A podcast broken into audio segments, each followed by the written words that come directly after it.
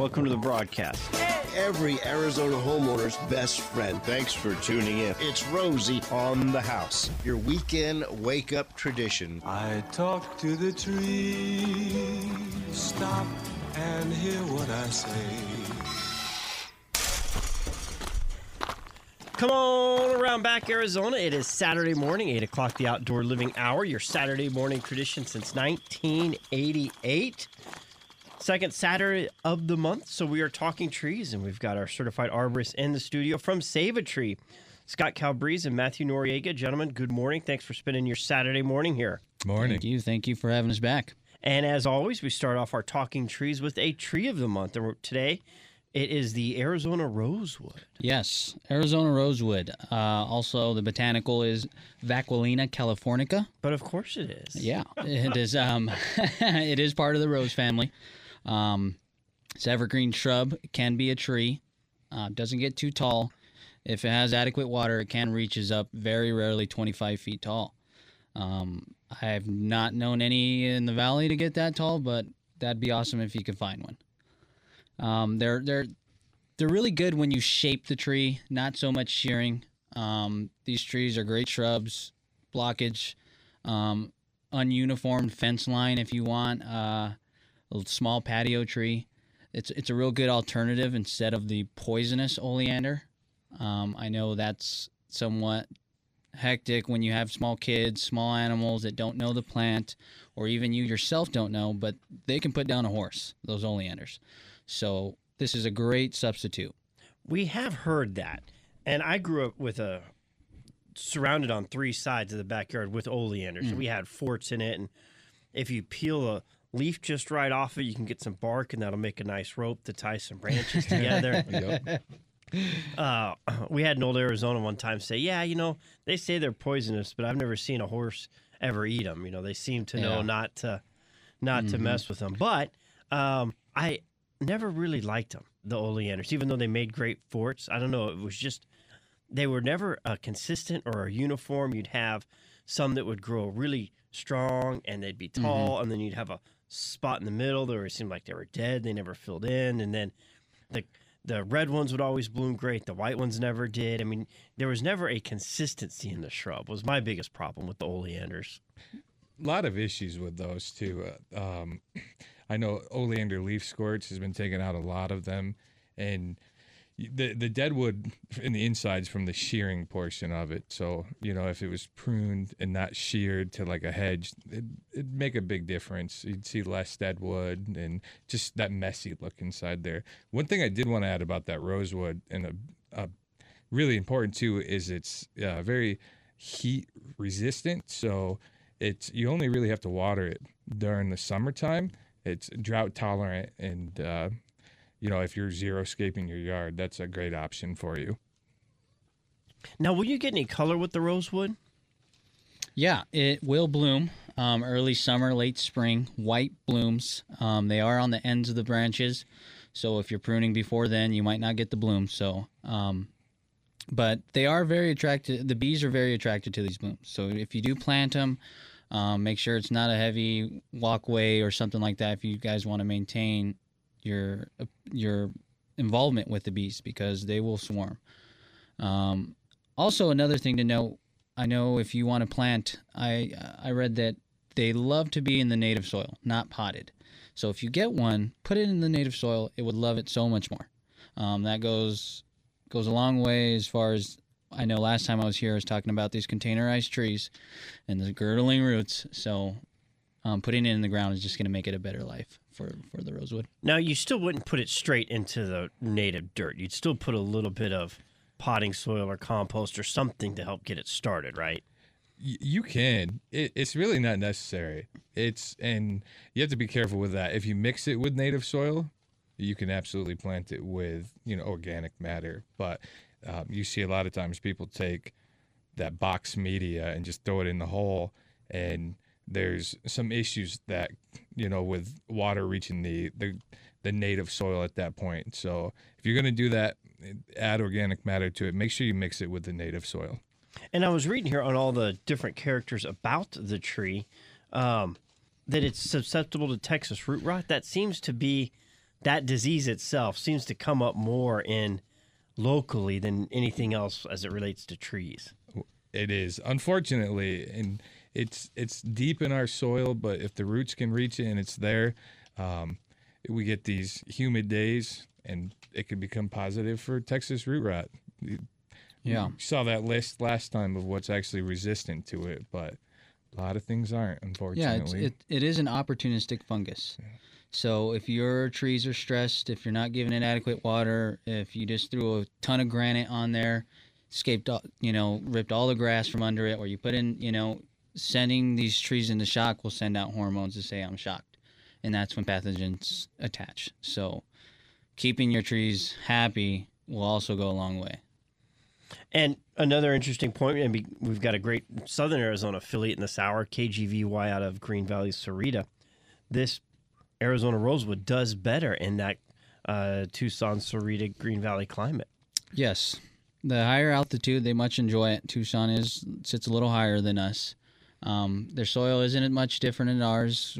Both alkalinic, high alkaline soils. Um, so, and even with the Texas root rot, um, reducing that pH any way you can um, really helps with being proactive of, of that Texas root rot.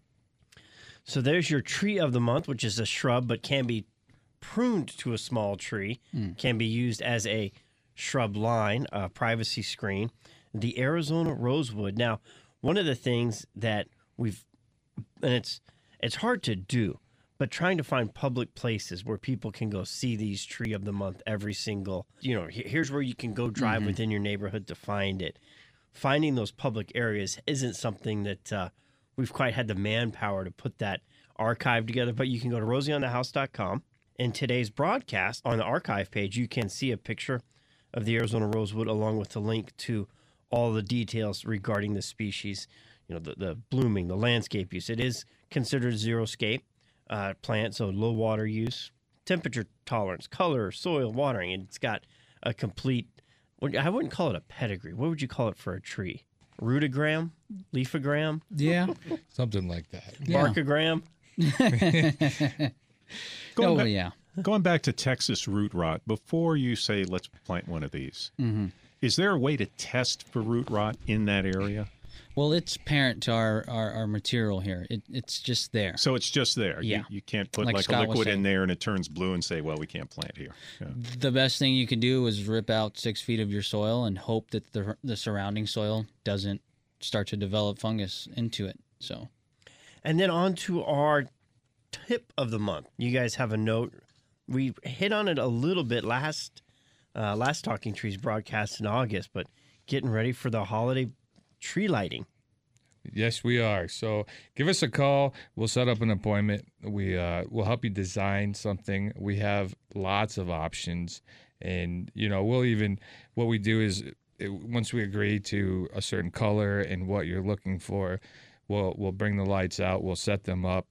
Free maintenance, basically. If if anything goes wrong, just give us a call. At the end of the season, when we're done, we store them for you, ready to go for next year. Excellent. That's a pretty unique service. I don't know anyone else in Arizona that offers design it, get the lights, put them up, take them down, and then store them till next year. it doesn't even have to be for Christmas. We can do all kinds of holiday um, and- Backyard wedding. yeah, you know, if you have a theme that that, that can kind of work with us, then I, I don't see why not. and a big big thing is our, our professionalism when installing these. It, it really separates from the homeowner doing his lights, trying to get off that ladder, get out from the the sun, you know, um, and then there's ours that are equally spaced apart. Um, we only suggest certain kind of roofways and, and stuff like that to where it looks the best. You know, you want a line of cars taking pictures of your house when you're done with us. That's that's what we want to shoot for. Scott has some stuff on Denver with the uh, the light show over there, right? Yeah, yeah. If you if you go to the sorry, um, if you take a look at the Denver Botanic Garden, uh, it's huge. I mean, it's there's certain magazines that said that's the number one light show in the entire country. Just to kind of give you an example of um, what our lights look like, and and it's not always. I mean, we we do different holiday decor. Like if you have a Halloween theme you want us to do, give us a call now so we can get that ready for you. So you guys do the Denver Botanical Gardens, is what? Yeah, the Save a Tree branch in there handles all of that. They've doing it for a few years now, um, and it is spectacular. If you see these pictures and the kind of lighting we could do with trees, as far as canopy wraps, I mean, even to where it looks like snow is coming through the tree. Um, Wow, Trunk wraps. cool. It is Yeah. beautiful. Well, we're gonna have to get you guys in front of the city council at Prescott. Have you ever been up there for the courthouse lighting? No, no. No, Oh, so there's about 180 trees in the courthouse square, and they're up to about 100 of them, according to my last numbers, which has been a, a year or two, that they lighten. The first Saturday in September, or, excuse me, December, they have uh, their Christmas parade, and then at night they do the uh, caroling singing on the courthouse square and do a Wow. countdown and light up the courthouse square. It's quite a neat That's awesome. neat. I mean, they do uh, a pretty good job with all of their lights, but I mean, some of these things you're talking about, the snow falling, and uh, I definitely think there's some uh, some some things to enhance here. And if they're only doing 100 of the 180 trees, there's still 80 trees left for you guys to take a stab at. hey. Yeah. Prescott. I'll have to take my little girl to see that this year. Oh, it's a lot of fun. It's definitely. I mean, we never missed it for about ten years, and then as the kids got older and different sporting events took us away from being available, uh, we we haven't been the last couple of years. But that was a family tradition for a decade solid. So we're talking trees with Save a Tree. If you would like, if you'd like to join the conversation, 1 767 4348, 1 Rosie for you. Text questions can be sent to four one one nine two three or email at info at rosieonthehouse.com.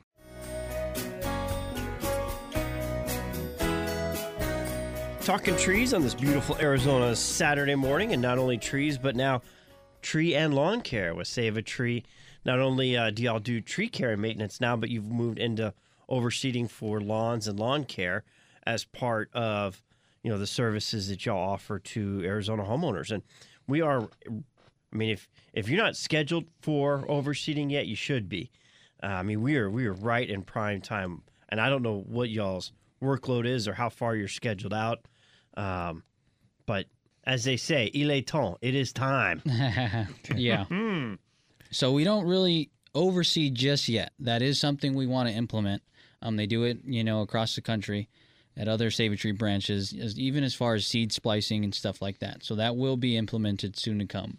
Right now, our kind of stuff is soil amendments, fertilizing, um, bug control, weed control, all all the good stuff. Um, we don't do the mow, blow, and go. Uh, but we will keep your grass lush green, dark green, um, and then even for the ryegrass coming in. Like you said, October, that is the key time to do the scalping and overseeding. Um, touch on that a little bit with the overseeding. Really, you want it to be a little warm. You need those seeds to germinate at this time. If it's too cold, it'll take them a little bit longer. They'll, they'll lay a little bit dormant. So overseeding while it's still warm and keeping the moisture on there. That's a big thing. Um, a lot of times I know people will have things to do as far as changing landscape because the weather's starting to cool down and people are outside more. But when you're trying to get your lawn going for that winter rye, stepping on it, dragging brush, branches, um, having your landscapers doing various, uh, you know, projects on your lawn can all mess with a good lush green winter grass. And if you have a existing Bermuda grass, your summer lawn's still in, what do homeowners need to be doing now preparing for that transition? Definitely want to stop fertilizing right, right now. You don't want to push anything that's going to encourage Bermuda growth. You want to stop that. Um, you usually start to see people scalp the second week into October. So right now, you want to actually start raising your mowing deck 30 to 40 percent uh, and de- decreasing irrigation about 30 percent. Now this is let's let me back up and say start this in October, okay? Because two weeks in is when you're going to start really bringing it down. Um, one to three days before you do decide to overseed, stop watering, bring that uh, mower height down 30 to 40 percent from there, and it like scalping, like Matt was saying, and then just before um, you want to lay your seed down at that point, and like Matt was saying, water, water, water. You know, moisture is key here. Yeah, uh, I, I've I've scalped a lot of grass, you know, I've been landscaping for six years, and the the the, the method we kind of developed was you let the Bermuda die, let it dry out, don't water like Scott was saying. Then you're going to come in, really scalp it down to, to as low as you can get it, even if the dirt's showing. Um, sometimes it's good to leave a little bit of grass so the wind doesn't blow it away. Um, but if you go lower, It meaning the seed. the seed, yeah. Um, then putting a light light spread of manure goes a long way. Also, uh, the big thing though is after you're scalping, always check your irrigation system because you're gonna have it off for a little while. So make sure all the sprinklers are throwing correctly where they're supposed to. Make sure there's no leaks. There's no puddles of water accumulating that can wash out the seed. Stuff like that can really, you know, the preparation you take now will be the result of what your lawn can be. Um, so being prepared and, and doing stuff like that, I know it went a long way when we were cutting grass and, and putting in that rye. Um, another thing, be patient. Um, people mow it way too soon. Um, let it get that nice green hue first, and then start to maybe mow. And always mow with the bag on when you're picking up the clips. Don't put it back down because there's still seeds that aren't pushed through yet, um, that aren't germinated fully completely. So picking up those clippings the first few mows is is also a big help.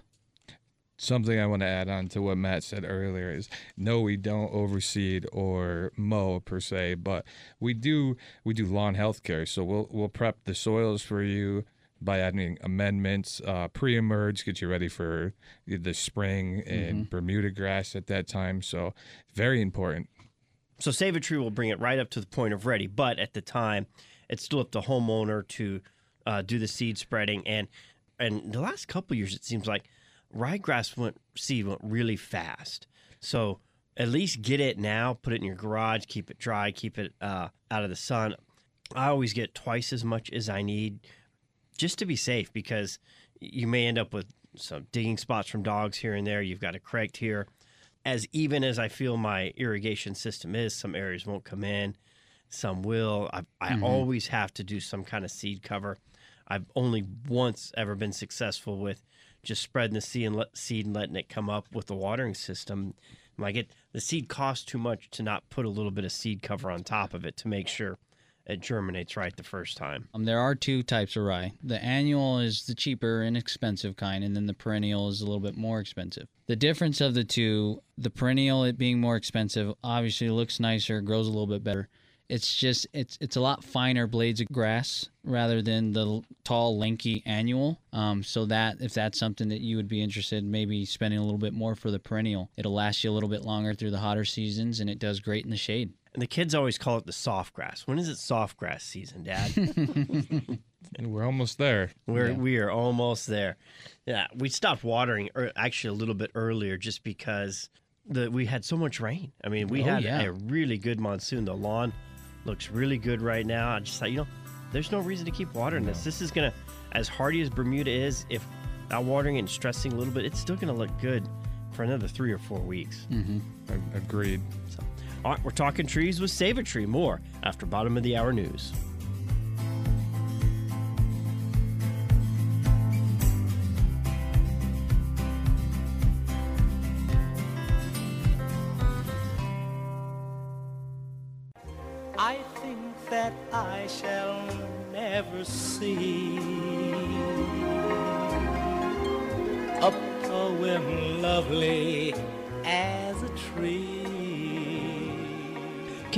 Our conversation, talking trees this beautiful Arizona Saturday morning. We have Scott Calbrisi and Matthew Noriega from Save a Tree, both ISA certified arborists. And during the break, uh, homeowner Vanessa from Peoria emailed in wanting to know about how to fertilize her citrus. And it was a perfect question because one of the must cover talking points that we have for today is fall fertilizing for our trees. We've got the final our final stretch, and there's multiple different reasons uh, and different trees to fertilize and some not to fertilize.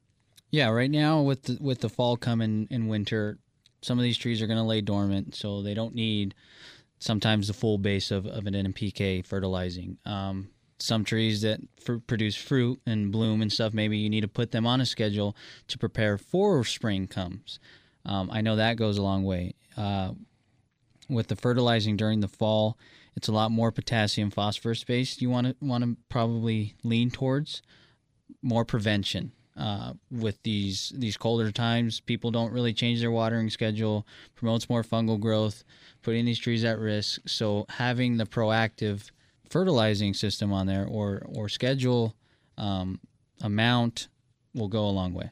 And then, like Matt said, you want to push that phosphorus, potassium. You want to drop that nitrogen. You don't want to push uh, new green growth during this if we get a frost because it'll just die back. If honestly, you want to try to uh, thicken the cell walls and encourage the overall vigor with potassium and phosphorus. And when y'all do your fertilizer application, you- you're not doing, you know, what most of us homeowners do granule application. Y'all do more of the liquid injections, correct? That is correct. I, I think what separates us too is we add different additives in there to help with stress, um, heat tolerance. I know I love using kelp in almost every single blend that I have. So yeah, Romy, we, we do more of a liquid blend, and we can do deep root fertilizing. It is more dev- based on your, your landscape. If if you have granite or a hard rock bed, we might not be able to stick that needle to do the deep root injections. What we do is that the tech will know to mimic rainfall and have the the liquid blend fall from a, a distance up. That way, it stimulates the ground, stimulates the roots, but it still gets down. Obviously, deep root injections is the best way to go. When it's nice, easy soil or in grass, the tech is more than happy to apply it that way. And when we're fertilizing it, it doesn't apply to just trees, but shrubs as well. And Scott, you had mentioned that you don't want a big flush of growth because it's warm enough. A lot of trees with that fertilizer will. But if we get a frost, which occasionally happens here in Arizona, you'll get a severe dieback. So it's a fine balance. Like the evergreens, maybe a little bit of fertilizer so they can store up some nutrients before they go dormant. Uh, but your evergreens, just a little bit so it makes it through. You like again, you don't want to encourage new growth right now. You just want to encourage healthy trees. Absolutely. And you got to look at the overall picture too, like evergreens versus um, a mesquite tree, for instance. I mean, mesquites produce their own uh, nitrogen, for example. So I would use, you know, that kelp blend versus, you know, an evergreen, which, and when I say you got to look at the, the whole picture is what's going on, um, what needs does it, what, what nutrients needs does it need and a lot of times running a sample to the lab is a great idea too A sample of the tree, a sample of the soil, a sample of the leaf, the stem, what a sample of all of the above Yeah, you could take tissue samples and soil samples. Um, we sent it out to a lab called Analytical Waypoint out in California. Great, great, great lab out there. Amazing pathologists. Um, so we, we lean on them when it's we need to hit the, the head on the nail. And what does that do to your diagnostic time? Does that add a week, two weeks, a month? Lately it's been adding almost a month Yeah, they are short staffed as well as a lot of places out here in the country right now. Um, but when when when we get it back, it's thorough. It comes with recommendations. Um, it's it's really pinpoint what we're attacking or what we need to to amend with these lab results because us being certified arborists, we sometimes don't know, and and that's just instead of us giving you a lie and pot- potentially making things worse um, we have pathologists to send these results to to these samples of. That's really interesting. And a month may sound like a long time to us, but a month in a s- in a good tree life is nothing. Oh yeah, yeah. Un- unless you're dealing with texas root rot which has no cure a month isn't going to do anything honestly You got about two weeks. Pesky root rot. it's everywhere Now, Denny from Apache Junction wrote in and has a number of mesquite trees that he had planted. A couple of them look good, uh, but one of them's really suffering. Planted them all the same time. They're four years old. I, I, I commend his repurposing of watering techniques, but I don't think that's probably nearly enough. 10 gallons a tree a week might not be sufficient. Um, I know a mesquite, you can water it plenty and that thing will grow like a weed. Um, and it's tough with questions like this. We get a lot of them. You know, I planted all these trees all at the same time. Why are these doing bad? How come it's only just this one? Um, and without being out there, it's tough to say. It can be a lot of things. It can just be that tree's a bad choice. Um, it could be a wrong area where soil is probably not as good But a big, big thing is proper planting depth. I would definitely recommend that when you're looking at your trees and you can see the flare happen at the bottom of the trunk and go into the ground, you know that it's planted correctly. If it's a straight line into that ground, you know that it's probably a little too deep. And a lot of times people mistaken that if I dig a deeper hole and I put the tree in, it's less likely to fall down. But you're actually suffocating the tree because that immediate top root zone, uh, the root ball, it, it has gas exchange. It needs oxygen and it releases um, oxygen. So if we're burying that and then we're throwing tons of water on it, keeping it moist and stuff like that, it, it really prevents the tree from flourishing and doing what it wants to do because it's restricted.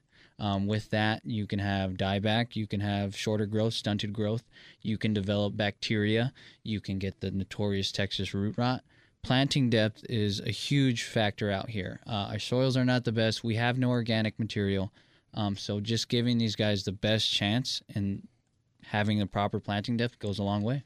kind of a lesson there is when when you have somebody planting the tree do a little research you know learn how to plant them yourself so you can oversee it it's just, that seems to be the the problem that's where i usually start when i'm diagnosing a, an issue with a tree is how deep was that tree planted? If it's deep then i tend to see you know okay there's probably more going on there and i'll prescribe what we call a root collar excavation. Um, in in this case with the gentleman regarding his mesquite trees is it was it planted too deep? Do you see a tree root flare? Um, does it look like a telephone pole? Those is where that's where i would start and if that's the case chances are that that's the problem Yeah, and to piggyback on what, what Scott said about doing research, we get a lot of calls of I I put in this tree and it died, and I and I'm buying my second one. I just put it in, and and they realize how expensive trees can be. You know, everybody wants the immediate gratification, and they don't want to wait, which is perfectly fine. It's just when you see the price tag of some of these trees, you you realize you need to get an expert out there. So it's usually the second time around. It's when they they contact us because it's an investment. Um, doing these these root collar excavations, making sure that it's planted properly, that the, the holes dug properly. Even even the factor of the way they dig the hole can mean a lot of things. It's it's I love to say it. These trees need to learn to walk before they can run, and a lot of that is underground with their roots, with the planting. Um, and then you can start figuring out what whether it's nutrients, whether it's proper pruning, whether it's stabilization, whether it's maybe we need to take out a tree that's next to it, stuff like that. Now, changing gears a little bit from the uh, care and maintenance part, but to the education part, you guys had the opportunity to uh, attend the Shade Conference uh, recently, and I understand that was kind of a, f- a first event. Yeah, that was my first event. Um, amazing event. I I tried to you know ask Scott and my fellow arborists you know what to expect, what to look for, but when you get there, it you, you really don't envision until you see it, and it's you know so many vendors and nurseries and and bunch of networking and meeting great people, um, and then great presenters and speakers. Um, you can actually choose what you want. There's various of of lesson plans to choose from in a schedule, so you're not confined into one room or listening to one person. No, in fact, it's hard to sometimes pick in each session. Yeah. You've got five different classrooms you could go sit in. Which one of these do I want to Mm-hmm. to be in? And Shade is something that's put on by the Arizona Nursery Association, and it stands for the Southwest Horticultural Annual Day of Education. If I remember, if my memory serves me correctly, Yeah. that's correct and they pack. They say it's an annual day of education, but that one day they pack in a year's worth of education. Yeah, sometimes it's a little much to take in, but you definitely always leave there with just new stuff, new research, um, stuff that you might have forgotten that they just refresh on because it's so important. Um, it being my first time, I'm, it's a continuous thing for me now. Um, I'm hooked. I'm going to be going back. I know Scott's been there a few times. Three Three times, three times, yeah. And is this a conference where people from all across the country, all the arborists come into, or is this more of a regional conference? They can. I mean, it's regional, but um, there's definitely arborists from different states that come in. Um, you get CEUs as well. So if if you're low on your continuing education, this is a great place to learn new stuff as well as uh, get those continuing educations. And the CEUs, those are a certain amount of education you're required to spend each year to keep your arborist certification. Yes. You don't just get it once and be like, okay, I'm done. No, you have to continually keep it current. This is a field that is always changing, always evolving. These are living organisms we deal with. Insects that become resilient. You get pathogens that become resilient to all these stuff that we are just developing, saying, hey, this works, and all of a sudden it doesn't work. So, yeah. You're constantly learning in this field, like Matt's saying. So that's the one thing I love about um, what I do is there's something new every day that's bigger and better. And that's just one conference from the Arizona Nursery Association coming up next weekend. The CAT, Arizona Community Tree Council, has their annual one in Prescott. That's correct. That's coming up in September. Yep. 16th through 17th. It's two day. Um, it's open to the public. Anybody can come. Um, you can. There is a cost, though. You can- you don't Yes. just show up and expect all this education. Yeah, it is. It is. There is a cost, and with that comes classes and like like with Shade CEUs, um, a raffle, stuff like that. Um, we're we're we're touching on pest management on this one, and then also even a tree care for birds and wildlife workshop to give you know an insight of what you can do to help your your environment, your landscape be directed more towards life wildlife. Um, but definitely going on to aztrees.org for more info. Check it out. It's they do it every year. It's an annual thing, just like Shade. About 10 years ago, I won an Echo chainsaw there, and there was four chainsaws. And I had a strategy out of the raffle. I bought a big old wing, and I waited till they started picking them up. And I was keeping track of which chainsaw had the fewest amount of tickets in it. And then I put all of mine in one right on top, and it worked. I got that chainsaw. I still use it to this day. Don't give these new guys ideas, okay? Uh, uh, two years ago, I, I won a, a Stihl 170, so I'm right there with you. Nice.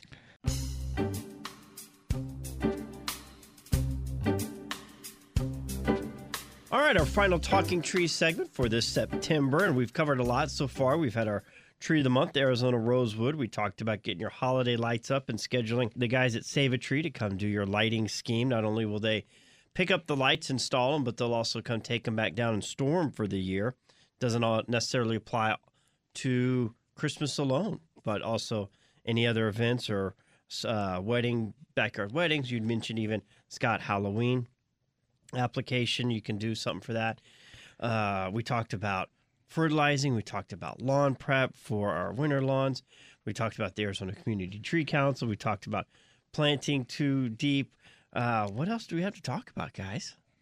Well, I would just like to to give a shout out to all the tree companies out there during this monsoon season, um, landscapers, everybody that's doing those emergency calls, middle of the night. I got a tree poking through my roof. Um, it's hard work out there. Um, when the rush is on and it's go go go, it's one thing to try to make less of you know damage or whatever you're out there for, and also keeping yourself safe. Um, so I just want to give a shout out to all the tree workers and, and guys who are out there that you see on the side of the road, lumping those logs and keeping the, the, the roads safe and stuff like that. Those big uh, pickup truck, or not even, I'm not even sure what kind of style truck you call them, but you know they're kind of like a semi, but they're open hatchback, and they got the Vermeer chipper that they're hauling behind it. That they're just shredding those limbs back into there. Yeah, yeah, big trip truck um, goes a long way instead of a trailer and going that way. But Now, do you guys uh, participate in chip drop or anything like that with uh, that's available out there? We do actually. If you're interested in, in chip drop, uh, give us a call at 602 788 0005. That's our direct line to the office. Let them know that you're interested in a chip drop. Uh, one thing it's kind of when we're in the area is the big thing. So just be prepared that if you want a chip drop, it'll be when we're in the area um, and you know on our way back or to another job. But it'll be a clean load, and you can have as much as you want. And we've talked multiple times about the benefits of tree chippings for mulching, and you know, I there's been four or five times where you know, Eisenhower went off on what seemed like a half hour sermon about the continued and endless benefits of what these tree chippings can do for mulching around your, your basins and your gardens and your yards. And just it's a natural uh, Weed pest barrier, control. Thank you. Weed barrier is what I was looking for. organic matter. There's so much. I, I've, John's so smart when it comes to that. He could sit there and talk to you for hours. And you guys fill up truckloads of these every day. And instead of taking them to the landfill, if you've got a customer that's interested, you'll come drop it at their property. Basically, don't have a timeline. Yeah, being or a- patient. yeah, be patient. Be- Have a rough idea because you don't want thorns. You know, a lot of times we throw other garbage in there. Someone might say, "Hey, can you get rid of this?" And we'll do that for them. So just be patient, but we can absolutely give you a chip drop. And then this isn't a service y'all provide, but you had made a point to make mention for homeowners that if you've been here in the springtime and you see that uh, African poppy bloom, the the bright oranges and the yellows, and you know anybody that's ever driven from Phoenix to Tucson in the springtime around Picacho Peak, you know there's always just that beautiful explosion of color. That now's the time to spread those seeds out. And that's a hundred percent. And you know, like I know one of my customers loves spreading milkweed out and bringing the butterflies, and so and they're just so beautiful all the time. But if if you do it now, um, gently rake throw seed out there, gently rake it into the soil, uh, keep it moist just like your lawn until it starts to germinate, and then back it off uh, three to four weeks. Amazing color. I'd suggest everybody try it. Go to your local nursery and pick up a bag of wildflower seeds. and just spread them everywhere, anywhere and everywhere. It doesn't look bad if you've got a, a landscaped uh, rock garden. I mean, these are very low water use. They're native. Spread them out, let them germinate, let the Forget rainfall do their yeah. thing. It's when spring comes around, you say, "When did this happen?" you know, and it, it's beautiful. Mosaic colors everywhere. Um, great ground cover. You know, just to kind of lively up the, the backyard or front yard. It's springtime. Everybody's outside. It's it's you know loves in the air. Uh, Save a Tree, Scott. You had mentioned your phone number just a minute ago, and that was the first time this broadcast. If somebody wanted to schedule an arborist or somebody to look at their holiday tree lighting scheme, uh, or any of the number of the services y'all have, a tree fertilizer, lawn care, Yeah, give us a call. Um, definitely, we can help you with pruning, removals, decor. Um, you know, if you even have questions about there, we might be able to help you with, you know, like um, that gentleman that called in regarding his tree was too deep. We would love to help you. Fertilizing, we offer a great program for that. Lawn care. Yeah, give us a call when you can. 602 788 0005. Now, during the week, Matthew, uh, what's your typical day? What, what, and with all these different services, where does your specialty fall in? right now, with monsoon being you know still still around, a lot of broken branches, a lot of blown over trees. Um, it's tough right now because we're not out of the season yet. So blown over trees might get blown over again. So I, The I got to prepare. Part of the emergency response team. Absolutely. And Scott, how about you? So uh, my specialty is uh, is the plant health care and lawn care, um, but I I do everything. That's kind of where I came from. My background, I did everything, and so if you if you need pruning, um, if you have storm damage, you you need something to for us to see what's going on with your tree. Give us a call, and uh, I I should be able to diagnose it. And if I don't, I'm not afraid to send it off to a lab or ask questions. Scott Calabrese, Matthew Noriega, our ISA certified arborist from Save a Tree. Thanks for spending your time this Saturday morning with us talking trees. Thank you. Thank you.